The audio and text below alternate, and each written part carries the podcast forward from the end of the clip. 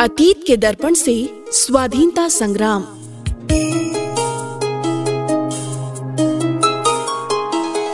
श्रोताओं, इस कार्यक्रम में हमारा प्रयास रहेगा कि अतीत के दर्पण से स्वाधीनता संग्राम सेनानियों के जीवन चरित्र और उनके द्वारा स्वतंत्रता के लिए किए गए प्रयासों की जानकारी आप तक पहुंचाएँ।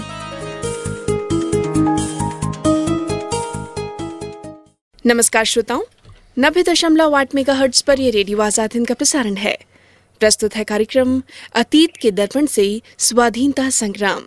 आज इस कार्यक्रम में हम बात करने वाले हैं जनजातीय समाज के प्रणेता एवं स्वतंत्रता सेनानी बंका बैगा जी के बारे में और बंका जी के बारे में जानकारी देने के लिए आज हमारे साथ मौजूद हैं डॉक्टर आशा श्रीवास्तव उपनिदेशक Vidya career research foundation Panna Madhya Pradesh. नमस्कार मैम आपका बहुत बहुत स्वागत है रेडियो आज़ाद हिंद के स्टूडियो में। नमस्कार मोनिका जी। नमस्कार श्रोतागण बंका बैगा के बारे में आज हमें जानकारी आप देने वाली हैं। तो आप हमें बताएँ कि उनका व्यक्तित्व के बारे में आप हमें बताएँगे जीवन दर्शन के बारे में आप बताएँगे या फिर उनके बारे में ऐसी कुछ जानी अनजानी बातें आप हम सभी को बताने वाले हैं जिनसे अभी तक अ, हम अनभिज्ञ थे। आज़ादी के अमृत महोत्सव के अंतर्गत मुझे हमारे क्षेत्र के वीर स्वतंत्रता सेनानी के बारे में बोलने का आज जो सौभाग्य प्राप्त हो रहा है उससे मैं बहुत खुश हूँ। बहुत ही साधारण गरीब जनजातीय परिवार में जन्मे और किंतु निस्वार्थ पवित्र समर्पण करने वाले साधारण किंतु असाधारण व्यक्तित्व के धनी स्वतंत्रता सेनानी श्री बांकेलाल जी बैगा जो कि क्षेत्र में बंका बैगा के नाम से प्रसिद्ध हैं उनके उन्होंने जो देश के लिए समर्पण किया और जो आदिवासी जनजातियों के लिए जो उनके अधिकारों को प्राप्त करने के लिए जो उन्होंने लड़ाई लड़ी और संघर्ष किया उसके बारे में मैं आज आपको बताने वाली हूँ। मैंने अपने आज के वक्तव्य को तीन भागों में डिवाइड किया है। क्योंकि बंका बेगा गोवा मुक्ति आंदोलन से जुड़े हुए थे इसलिए फ़र्स्ट पार्ट में गोवा मुक्ति आंदोलन क्या है उसके बारे में थोड़ी सी जानकारी दूँगी मैं आपको। जी। इसके पश्चात बंका बेगा जी का जो जीवन था वो किस प्रकार से स्वतंत्रता संग्राम से जुड़े वो जो उनके आदिवासी जनजाति थे उनके अधिकारों के लिए उन्होंने किस प्रकार से संघर्ष किया तत्कालीन परिस्थितियों से उसके बारे में आपको जानकारी दूँगी। और थर्ड पार्ट में गोवा मुक्ति आंदोलन में किस प्रकार की घटनाएँ उनके साथ घटित हुई उसके बारे में आपको आज बताने वाली हूँ। बिल्कुल बिल्कुल। तो मैम हम चाहेंगे कि इस कार्यक्रम में जो आपने तीन अलग अलग हिस्सों में आप हमें बताने वाले हैं तो प्रथम चरण से शुरुआत करें। गोवा मुक्ति आंदोलन क्या है? जैसे कि आप सभी जानते हैं कि हमारे देश में चार यूरोपियन कंपनियाँ क्रमशः व्यापार करने के लिए आई जिनमें फ़र्स्ट डच सेकंड पुर्तगाली थर्ड फ्रांसीसी एंड देन अंग्रेज़। जी। तो जो डच कंपनी थी वो थोड़े समय के लिए व्यापार करने के बाद चली गई। सेकंड पुर्तगाली है और पुर्तगाली चूँकि ये सारे यूरोपियन व्यापारिक कंपनियाँ थी तो ये समुद्र के रास्ते से हमारे देश में इन्होंने प्रवेश किया और ये समुद्री रास्ता गोवा से ही प्रारंभ होता था। जी। तो पुर्तगाली हमारे देश में आए उन्होंने गोवा पर अपना अधिकार स्थापित किया और धीरे धीरे अल्फांसो द अल्बुकर्क ये जो पुर्तगाली शासक थे इन्होंने जियापुर के सुल्तान यूसुफ आदिल शाह को सेना में हराकर गोवा पर कब्जा किया और उसके बाद गोवा जो है पुर्तगाली उपनिवेश में कन्वर्ट हो गया बदल गया। इसी प्रकार से फ्रांसीसी और अंग्रेज़ हमारे देश में आए फ्रांसीसियों ने भी अपना कब्जा किया किंतु बाद में आगे चल के फ्रांसीसी भी चले गए और पुर्तगाली और अंग्रेज़ ये दोनों लंबे समय तक हमारे देश में इन्होंने शासन किया। अंग्रेज़ ने तो पूरे भारत पर ही शासन किया उपनिवेश भारत उनका बन गया था। किंतु पुर्तगाली गोवा दमन द्वीप तक ही सीमित रहे और इन पर उनका अधिकार रहा। जब भारत में बड़े क्षेत्र पर अंग्रेज़ शासन कर रहे थे उस समय गोवा दमन द्वीप पर पुर्तगाल का शासन था और ये तीनों ही पुर्तगाली के उपनिवेश थे। जी। सन 1947 में राम मनोहर लोहिया जी ने गोवा में एक ऐतिहासिक रैली का नेतृत्व किया और गोवा के स्वतंत्रता संग्राम और भारत के साथ उसके एकीकरण का आह्वान किया। इसके बाद से निरंतर गोवा के अंदर और गोवा के बाहर दोनों जगह आंदोलन आयोजित किए गए। कई तरह की रणनीतियाँ तैयार की गई और भारत सरकार ये चाहती थी कि शांतिपूर्ण ढंग से गोवा मुक्त हो जाए। ये संघर्ष वैसे 19वीं शताब्दी से प्रारंभ हो गया था। परंतु 1940 से 1955 के बीच इसने प्रबल रूप धारण कर लिया। यानी कि भारत 1947 में स्वतंत्र हो गया था उस समय तक गोवा जो है मुक्त नहीं हुआ था। हम्म। पुर्तगालियों से मुक्त नहीं हुआ था। जी। अतः उन्नीस में भारत के स्वतंत्र हो जाने के बाद गोवा को मुक्त कराने की जो के लिए जो आंदोलन किए जा रहे थे उन्होंने तीव्र रूप धारण कर लिया। हम्म। और उन्नीस के बाद भारत के संपूर्ण शहरों से सत्याग्रही जो थे उन्होंने गोवा मुक्ति अभियान चलाने का निर्णय लिया हम्म। और उसी के तहत 5 जुलाई 1955 को मध्य भारत से एक दल गोवा के लिए रवाना हुआ जिसमें बंका बेगा जी ने आंदोलन में भाग लिया। जी जी जी। 19 दिसंबर को दमन और गोवा भारत भूमि में पूर्ण रूप से मिला लिए गए इसलिए गोवा मुक्ति दिवस 19 जी। दिसंबर को मनाया जाता है। बिल्कुल। तो ये था गोवा मुक्ति आंदोलन। जिसमें कि बंका बेगा जी ने भाग लिया था। हम्म हम्म। अब मैं बंका बेगा जी की जीवन के बारे में बताना चाहूँगी। बिल्कुल ज़रूर। बंका बेगा जी बहुत ही गरीब आदिवासी परिवार में उन्होंने जन्म लिया था। हम्म और इनका जन्म सीधी ज़िले के बोधराह ग्राम में हुआ था। जी। जो कि घने जंगलों से आच्छादित छोटा सा गाँव है। पिछले सप्ताह मैंने सर्वे किया था सीधी ज़िले का। और ये देखा कि ये बहुत ही घने जंगलों के बीच में बहुत छोटे छोटे से गाँव हैं जिनमें बोधरा गाँव और खोह गाँव। ये दोनों गाँव चार पाँच किलोमीटर के डिस्टेंस पर हैं। जी और जी इसमें बोधरा ग्राम में बंका बेगा जी का जन्म हुआ था किंतु आगे चलकर वो खोह ग्राम में आके रहने लग गए थे। जी, उस। खोह ग्राम का ही आज वर्तमान में जो नाम है वो गांधी ग्राम के नाम से वो प्रसिद्ध है। गांधी ग्राम का जो नाम रखा गया है वो भी बंका बेगा जी के प्रयासों के बाद ही खो ग्राम का जो नाम परिवर्तित होकर गांधी ग्राम रखा गया रखा गया बिल्कुल बिल्कुल। बंका बेगा जी शुरू से ही घुमक्कड़ स्वभाव के थे क्योंकि एक गरीब फैमिली में कई भाई बहनों के बीच में थे और ये बहुत ज़्यादा काम नहीं करते थे जिसकी वजह से घर के लोग इनसे थोड़ी सी नाखुश रहते थे। किंतु इनका जो स्वभाव था ये दूसरों की मदद करने का स्वभाव था और ये उसी के उसमें दिन भर घूमते रहते थे। कुछ समय पश्चात मजदूरी का काम करना शुरू किया और उस समय जैसे कि आप जानते हैं कि कोई आवागमन के साधन इतने ज़्यादा नहीं थे हम्म हम्म। तो ये पीठ पर सामान लादकर अपने गाँव से नजदीकी जिला था वहाँ पर ये अपने पीठ पर सामान ढोने का काम करते थे। और उससे जो इनकी कमाई होती थी वही अपने परिवार में देते थे जिससे उनका खर्चा चलता था। जी। उस समय पवाईदार इलाकेदार और सामंतवाद का बोलबाला था। हम्म हम्म। और जो इलाकेदार और पवाईदार होते थे ये पैसे वाले किसान होते थे हम्म तो इनका माल वो एक गाँव से दूसरे गाँव में ले जाने का काम या फिर जो व्यापारी वर्ग था उनके सामान ढोने का काम ये सीधी ज़िले तक करते थे। हम्म। और इस प्रकार से सीधी में जाते जाते इनका जो संपर्क है वो विभिन्न इलाकेदारों व्यापारियों और पवाईदारों से हुआ। जी। और जैसा कि उस समय ज्ञात है अपने को कि उस समय स्कूल और कॉलेज बहुत छोटी जगहों पर नहीं थे। हाँ, और जो बड़े लोग जो थे वो शिक्षा ग्रहण करने के लिए इलाहाबाद बनारस या लखनऊ जाते थे। हम्म। और ये इस तरह से शिक्षा ग्रहण करने वाले जो लोग थे वो बहुत संख्या में कम थे। इसलिए जब भी कोई इस प्रकार से कोई शिक्षा ग्रहण करके आता था तो सारे लोग उसको पहचानते थे। तो उसी प्रकार से सीधी ज़िले में चंद्र प्रताप जी तिवारी जी। ये जो सीधी ज़िले के एक अन्य स्वतंत्रता सेनानी हैं हम्म। ये बाहर से शिक्षा ग्रहण करके आए थे उच्च शिक्षा ग्रहण करके आए थे। इनके संपर्क में बंका बेगा जी आए हम्म हम्म। ये सामान ढुलाई करने के बीच में। जी। तो वहाँ से इनका जो करियर था वो एकदम से परिवर्तित हुआ चंद्र प्रसाद जी के संपर्क में रहने से इनके अंदर जो एक जन चेतना जागृत हुई हम्म। तत्कालीन परिस्थितियों में क्या हो रहा है उसकी सारी जानकारी इनको उनसे मिली और इसके बाद इनका जो जीवन है वो एकदम से परिवर्तित हो गया और ये पूर्ण रूप से अपने जनजातीय आदिवासियों के लिए इनके अधिकारों को प्राप्त करने के लिए उन्होंने संघर्ष करना शुरू किया और तभी से इनके अंदर भारत के लिए कुछ करने की जो एक जज्बा होता है वो इनके अंदर पैदा हुआ। सीधी ज़िले की जो चंद्र प्रताप जी थे इनके साथ रहकर इन्होंने स्थानीय रूप से कई आंदोलनों में भाग लिया जिनमें से जो प्रमुख आंदोलन है जो सीधी ज़िले में सीधी ज़िले के पवाईदार और इलाकेदारों के विरुद्ध थे जी। उनमें इन्होंने जो भाग लिया वो निम्न प्रकार से थे। कि सबसे पहले इन्होंने बेदखली आंदोलन में भागीदारी की हाँ हाँ। जो कि आदिवासी जनजाति जो उस समय थी वो भूमिहीन किसान थे। हम्म। उनके पास भूमि नहीं थी और उनका जो पूरा जीवन था वो केवल जंगली उत्पादों पर निर्भर था। जी। जैसे कि आप जानते हैं कि आदिवासी जनजातियाँ महुआ जो होता है महुए के ऊपर उनका पूरा जीवन चलता है। महुआ इनका मुख्य खाने का सोर्स होता है। इसके ऊपर ये ज़िंदा रहते हैं सारे। तो लेकिन इनके पास कोई ज़मीन नहीं थी किसानी नहीं थी और ये सिर्फ़ जंगली उत्पादों पर ये इनका जीवन था। तो अत्यंत अत्यंत गरीब थे ये लोग। हम्म हम्म। किंतु जो थोड़ी बहुत ज़मीन आदिवासियों के पास थी उनको उनसे बेदखल कर दिया गया था। जी। पवाईदारों ने अपने अधिकारों का प्रयोग करके उनसे ज़मीन छीन ली थी। तो ये ज़मीन दोबारा से आदिवासियों को दिलवाने का कार्य इन्होंने किया जिसे बेदखली आंदोलन के नाम से जाना जाता है जिसमें इनकी महत्वपूर्ण भागीदारी रही और इन्होंने आदिवासी जनजातियों को भूमि दिलाने का बहुत महत्वपूर्ण काम किया। बिल्कुल।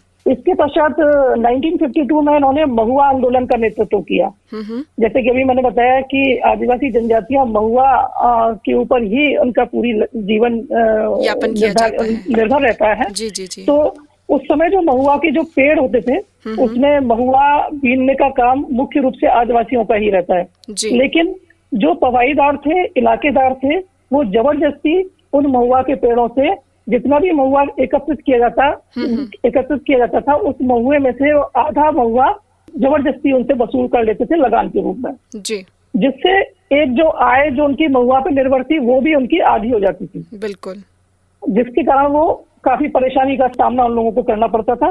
तो अ, बंका जी ने ये महुआ आंदोलन प्रारंभ किया जिसमें उन्होंने उन पवाईदारों के खिलाफ आवाज़ उठाई जो इस प्रकार का कार्य कर रहे थे और आदिवासियों के अधिकारों को छीन रहे थे।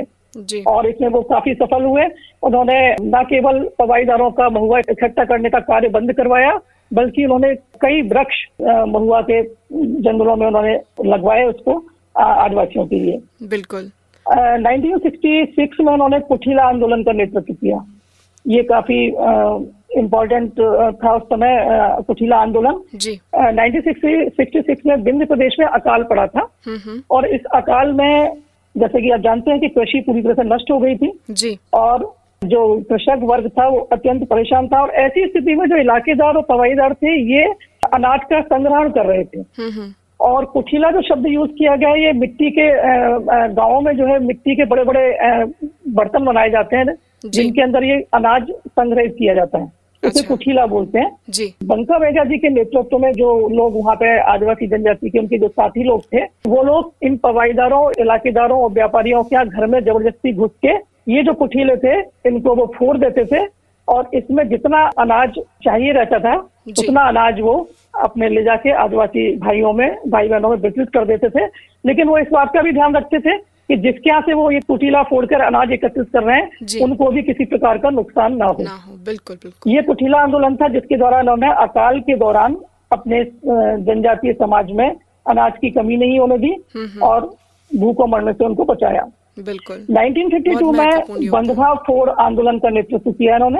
हम्म हम्म, बंधवा फोड़ आंदोलन ये जो बोधरा ग्राम है इनका खोह और बोधरा ग्राम जो गांधी ग्राम जो है जी। इसके पास एक बाँध बनना शुरू करवाया गया था। अच्छा। उस बाँध से प्रॉब्लम ये थी कि जो गाँव डूबत क्षेत्र में आ रहा था हम्म हम्म, यदि वो बाँध में कोई प्रॉब्लम आती तो ये पूरे गाँव डूब जाते और उनकी जमीनें भी आदिवासियों की उनके कब्जों में की जा रही थी। तो इसलिए बंका वेगा जी थे उनके नेतृत्व में स्थानीय जो जो साथी थे उनके उन लोगों ने मिलकर इस बाँध को बनने से रुकवाया और उसको फोड़ दिया। जितना भी बना था उस समय उसको फोड़ दिया और आज ये बताते हैं कि आज भी वो बाँध उसी कंडीशन में जो है पड़ा हुआ है। जी जी जी। तो ये बनवा फोड़ आंदोलन था जिसके द्वारा बंका वेगा जी ने अपने आदिवासी जनजातियों का को एक रक्षा कवच दिया।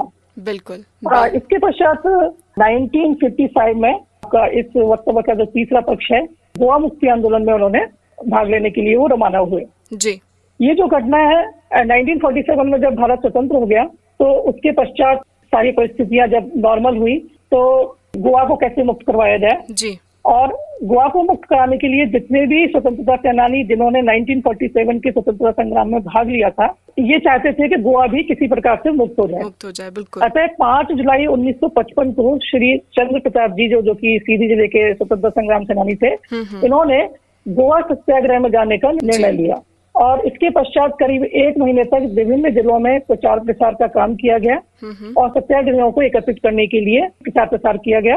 और इस तरह से विभिन्न जिलों के साथ साथ सीधी ज़िले में राम भजन बैगा तथा बंका बैगा ये चंद्र प्रसाद जी के साथ जाने को तैयार हुए। जी। दोनों अशिक्षित थे और इन्हें इस बात की बिल्कुल जानकारी नहीं थी कि गोवा में क्या होने वाला है। गोवा में जो दमन चक्र चलने वाला है उसकी इनकी जानकारी नहीं थी लेकिन इनको ये था कि गोवा की स्वतंत्रता के लिए हम जा रहे हैं। इसलिए ये अत्यंत उत्साहित थे दोनों। और खुशी खुशी जाने के लिए तैयार हो गए। हम्म हम्म, इन्होंने चंद्र प्रताप जी के साथ पूरे विंध्य प्रदेश से कम से कम 19 सत्याग्रही तैयार हुए। जी। और ये पूरा दल जो है रवाना हुआ। और धीरे धीरे करके इससे और जगहों से लोग जुड़ते चले गए। और लगभग 85 के करीब वो लोगों का जो दल है वो गोवा की तरफ़ रवाना हुआ। जी। प्रोग्राम इन लोगों का इस तरह से था कि ये सभी पूरा दल बेलगांव में जाके इकट्ठा होगा। वहाँ से पैदल यात्रा के निर्देश थे और 14 अगस्त को की शाम तक इन्हें गोवा पहुँचना था। जी। सभी अपना सामान रुपया पैसा बेलगांव में जमा करवा दिए गए। ये लोग धीरे धीरे पैदल चल के ट्रेन से बेलगांव तक पहुँचे और वहाँ इनका सारा सामान जमा करवा लिया गया। किसी को ये नहीं पता था कि कौन बचेगा और कौन शहीद होने वाला है। परंतु फिर भी सब खुश थे क्योंकि अपने देश पर न्यौछावर होने के लिए तैयार हो रहे थे। बिल्कुल। समिति ने निर्देश दिए कि प्रत्येक सत्याग्रही अपने पास एक रूमाल रखे क्योंकि गोवा की सीमा के अंदर जाने पर पुर्तगाली शासन अश्रु गैस का उपयोग कर सकते हैं और धुएँ और आंसुओं को पहुँचने के लिए गीले रूमाल की आवश्यकता होगी ताकि आगे बढ़ने के लिए रास्ता साफ़ दिखाई दे। परंतु उस वक्त इन लोगों के पास रूमाल खरीदने के पैसे भी नहीं थे। अतः पुराने कुर्ते को फाड़कर टुकड़े किए गए और सभी को एक एक टुकड़ा दे दिया गया। जी। और लोग पैदल ही निकल पड़े। रास्ते में घने जंगल से कहीं बीच में गाँव पड़ते गए। लोग गाँव से खाने पीने का सामान लेकर आते और कभी कभी कुछ मिलता और कभी कभी कुछ खाने को नहीं भी मिलता था। जी जी जी। पर सभी सत्याग्रही आगे बढ़ते गए और जो गाँव के लोग आ रहे थे वो अपनी सद्भावना प्रकट कर रहे थे सत्याग्रहियों की सहायता करके। हम्म हम्म। तीन दिन की पदयात्रा के बाद ये दल गोवा के पास साशौली पहुँचा। जी। यहाँ पर एक मंदिर में सभी रुके शिविर लगा हुआ था सभी मंदिर में रुके और वह जो दिन था वो चौदह अगस्त का दिन था। इनका दल जब चलना प्रारंभ किया था उसी दिन ये तय हुआ था कि चौदह अगस्त को साशौली पहुँचना है और पंद्रह अगस्त के दिन अगले दिन गोवा के राजधानी पर राष्ट्रीय ध्वज फहराना है। जी। चौदह अगस्त को सभी साशौली पहुँच गए और अगले दिन पंद्रह अगस्त को गोवा की सीमा में प्रवेश किया। जी। चौदह अगस्त की रात सभी सत्याग्रही हम्म। भविष्य की अपनी योजना एक दूसरे को बता रहे थे हम्म जिससे यदि कोई व्यक्ति शहीद हो जाता है या गिरफ़्तार हो जाता है और जो व्यक्ति जीवित लौटकर अपने इलाके में पहुँच जाता है तो वो उनकी योजनाएँ और संदेश उनके घर वालों तक पहुँचा दे। जी जी। चौरासी लोगों का जो जत्था था जी। वो तैयार हुआ और इनके पहले जो नेता थे वो सीधी ज़िले के चंद्र प्रताप जी जी। को बनाया गया। हम्म हम्म।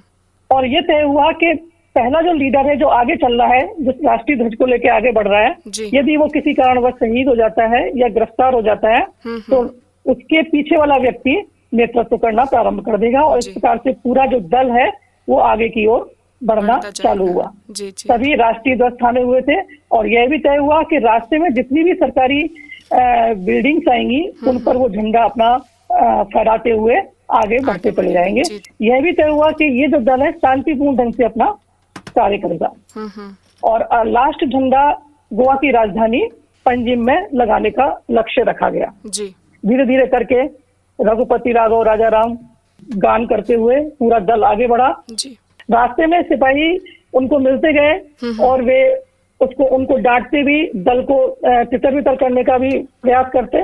किंतु उन्होंने किसी भी प्रकार का आक्रमण जो है इन दल पे नहीं किया। वे अपना चिल्लाते लेकिन जब ये नहीं सुनते और आगे बढ़ते जाते लेकिन उन्होंने कोई भी एक्शन पुलिस वाले कोई भी एक्शन नहीं ले रहे थे। जी। और वे सरकारी इमारतों पर राष्ट्रीय ध्वज लगाते हुए आगे बढ़ते जा रहे थे। जी। परंतु अचानक से ही परिस्थितियाँ चेंज हुई जो पुर्तगाली प्रशासन था उन्होंने ये देखा कि दल का जो संख्या है वो बढ़ती चली जा रही है। जी। तो उन्हें ये शक हुआ कि अगर गोवा के स्थानीय निवासी इस दल से मिल गए हम्म हम्म। तो फिर परिस्थितियों को कंट्रोल करना मुश्किल हो जाएगा। इसलिए उन्होंने पुलिस को आदेश दिया इस दल को हटा दिया जाए गोलीबारी प्रारंभ की जाए। और देखते देखते सारी जो पुलिस थी वो इस दल के पीछे दौड़ने लग गई और गोलाबारी स्टार्ट हो गई। यहाँ पर एक बहुत ही हास्यास्पद जो घटना बंका जी के साथ हुई वो ये थी कि चूँकि ये आदिवासी थे और एक ग्रामीण क्षेत्र के थे तो ये इनको इनके साथ भाषा की दिक्कत थी। जी जी।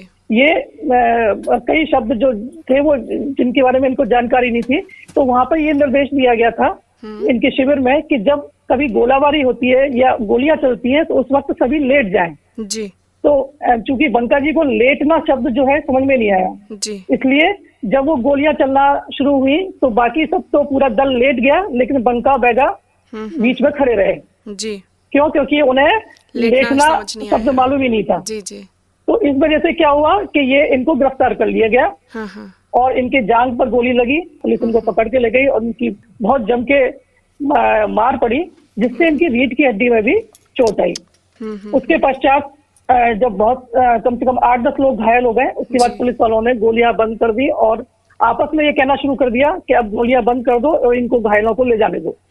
धीरे धीरे भारतीय पुलिस थी और जो दल के सदस्य थे वो घायल लोगों को उठाकर अपने शिविर में ले गए और जो लोग बहुत ज़्यादा घायल थे उनको बेलगांव के अस्पताल में पहुँचा दिया है। लेकिन जब दल की गिनती हुई तो ये देखा कि आठ लोग वहाँ पर उपस्थित नहीं थे जिनमें एक बंका बैगाजी भी थे जी जी। उस दल में वापस लौट कर नहीं आए थे। तो यहाँ से उनकी ढूँढने का क्रम चालू हुआ हाँ हाँ। और वो दो दिन तक नहीं मिल सके। जी। इस बीच में तीसरे दिन जब ढूँढने के बाद जो सदस्य आ रहे थे उसमें बंका वैगा जी थे जिनकी जान वो बहुत ज़्यादा घायल थे। उनको बेलगांव हॉस्पिटल पहुँचा दिया गया। इसी बीच में भारतीय सरकार ने ये घोषणा कर दी कि गोवा में किसी प्रकार के सत्याग्रहियों का जाना बंद किया जाए। अब जो भी वार्ता होगी वो शांति वार्ता के साथ इस गोवा की मुक्ति के लिए प्रयास किए जाएँगे। सत्याग्रही किसी भी प्रकार का वहाँ आंदोलन ना करें। जी। ये अनाउंसमेंट होने के बाद जो दल के सदस्य जो जो ठीक थे स्वस्थ थे वो वापस अपने घर के लिए लौट रही है। लेकिन बंका वगैरह बैगा सहित आठ दस लोग जो घायल ज़्यादा थे उनको जो हॉस्पिटल में भर्ती किए गए थे उनको अ, इनको ये लोग हॉस्पिटल में ही रहे और बाकी सभी लोग लौट गए। जी। इस बीच में हुआ ये कि बंका वेगा जी को चूँकि रीढ़ की हड्डी में चोट थी ये उठने लायक नहीं थे तो ये लगभग इनको दो तीन महीने का टाइम इनको ठीक होने में लग गया। इस बीच में ये जरा से जब थोड़े से स्वस्थ हुए तो ये बिना बताए हॉस्पिटल से भाग लिए। इस बीच में रेडियो पर जो प्रसारण हुआ उसमें ये कहा गया कि सब लोगों ने ये मान लिया कि बंका अ, के बारे में कोई जानकारी नहीं मिल रही है तो ये शायद शहीद हो गए हैं। और इनके गाँव में सारा जो एक क्रियाक्रम जो होता है वो भी कर दिया गया। लेकिन कुछ महीने बाद एक दो महीने बाद रेडियो में किसी ने सुना कि बंका बेगा जी जीवित हैं और वो समाचार सीधी ज़िले में पहुँचा और तब ये मालूम पड़ा कि ये जीवित हैं लेकिन ये अस्पताल से गायब थे। हम्म ये पैदल ही सीधी ज़िले के लिए रवाना हो गए। और रास्ते में रुकते जाते क्योंकि इनके पास पैसा नहीं था तो रास्ते में रुकते वहाँ पर मजदूरी करते उस दिन पैसा कमाते फिर आगे बढ़ जाते। इस प्रकार से करते हुए ये चार महीने में सीधी पहुँचे। तो ये जो उनकी यात्रा थी जी। गोवा से सीधी तक जी। बहुत ही कठिन और दर्दनाक स्थिति थी। बिल्कुल। वहाँ पहुँचने के बाद इनका स्वागत किया गया।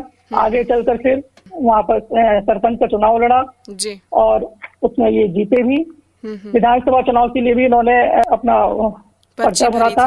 लेकिन ये उसमें जीत नहीं पाए। आगे चलते उन्होंने यहाँ सीधी आने के बाद इन्होंने समाज सेवा का कार्य चालू किया। हम्म हम्म, और अपने ही क्षेत्र में लड़कियों की शिक्षा के लिए इन्होंने एक आश्रम बनवाया। जी। और कहते हैं कि ये गाँव गाँव जा जाके उस विद्यालय का प्रचार करते थे। और जनजाति जो कन्याएँ थी उनके उद्धार के लिए गाँव में जा जाकर उनको स्कूल में भर्ती करने के लिए प्रेरित करते थे और उनकी शिक्षा की ओर काफ़ी इन्होंने कार्य किया। गोवा मुक्ति आंदोलन की शुरुआत हुई और फिर चूँकि ये सफल नहीं हो पाया तो ये गोवा मुक्ति आंदोलन कब मनाया जाता है और गोवा कब मुक्त हुआ और कैसे उसको सफलता मिली? नहीं गोवा मुक्ति आंदोलन सफल हुआ ये जिस प्रकार से अपने अठारह की क्रांति में छोटे छोटे विरोध हो रहे थे विद्रोह हो रहे थे जी। उन विद्रोह के द्वारा जैसे अंग्रेज़ मजबूर हो गए थे हम्म हम्म। एक्शन लेने के लिए इसी प्रकार से गोवा में जो सत्याग्रही जा जाकर जो आंदोलन कर रहे थे वहाँ पर जो परेशानियाँ पैदा कर रहे थे उनसे परिस्थितियाँ निर्मित हो रही थी। गोवा में पुर्तगाली इस बात के लिए तैयार होना पड़ा उनको कि अब अब यहाँ पर हमारा नहीं चलेगा अब हमें यहाँ से निकलना जाना ही पड़ेगा। बिल्कुल, लेकिन जनसंहार को रोकने के लिए सरकार द्वारा ही और कुछ और राजनीतिक परिस्थितियाँ थी जिनके द्वारा सरकार ये चाह रही थी कि ये जो मामला है शांतिपूर्ण ढंग से गोवा की मुक्ति हो। इसलिए उन्होंने रोक लगा दी कि अब किसी प्रकार के सत्याग्रही आंदोलन जो है गोवा में नहीं किए जाएँगे। जो भी वार्ता होगी वो सरकारी स्तर पर वार्ता। होगी और उसी के द्वारा गोवा को मुक्त करवाया जाएगा। बिल्कुल बिल्कुल। उन्नीस दिसंबर का दिन है जो कि गोवा मुक्ति आंदोलन के रूप में मनाया जाता है। मनाया जाता है उन्नीस दिसंबर। बिल्कुल बिल्कुल। और 47 1947 को भारत स्वतंत्र हुआ इसके 15 साल बाद जी। गोवा मुक्त हुआ। भारत की स्वतंत्रता के बाद भी बहुत लंबा समय का इंतज़ार करना पड़ा गोवा को स्वतंत्र होने के लिए। आशा जी आज आपने बहुत महत्वपूर्ण जानकारियाँ हम सभी के साथ साझा की। इसमें से कई सारे पहलू ऐसे थे जो अनसुने थे और आपने बहुत ही सरल ढंग से हम सभी को इसके बारे में बताया समझाया। आपका बहुत बहुत धन्यवाद। धन्यवाद तो श्रोताओं, हमें पूरी उम्मीद है कि आज का कार्यक्रम आपको पसंद आया होगा और जितनी सरलता के साथ आज आशा जी ने हमें इस पूरे वार्ताक्रम के बारे में बताया और विभिन्न आंदोलनों के बारे में बताया, हमें उम्मीद है कि आपको समझ में आया होगा कि किस तरह के संघर्षों के बाद ये आज़ादी हमें मिली है। इसलिए हमें आज़ादी को अच्छे से जीना चाहिए, साथ ही साथ अपने देश की उन्नति में अपना योगदान देना चाहिए। आज के इस कार्यक्रम को अब हम यही विराम देते हैं। हमें अनुमति दीजिए। नमस्कार। सुनते रहिए नब्बे दशमलव आठ मेगा हर्ट्स पर रेडियो आज़ाद हिंद। देश का चैनल, देश के लिए। अभी आप सुन रहे थे कार्यक्रम अतीत के दर्पण से स्वाधीनता संग्राम।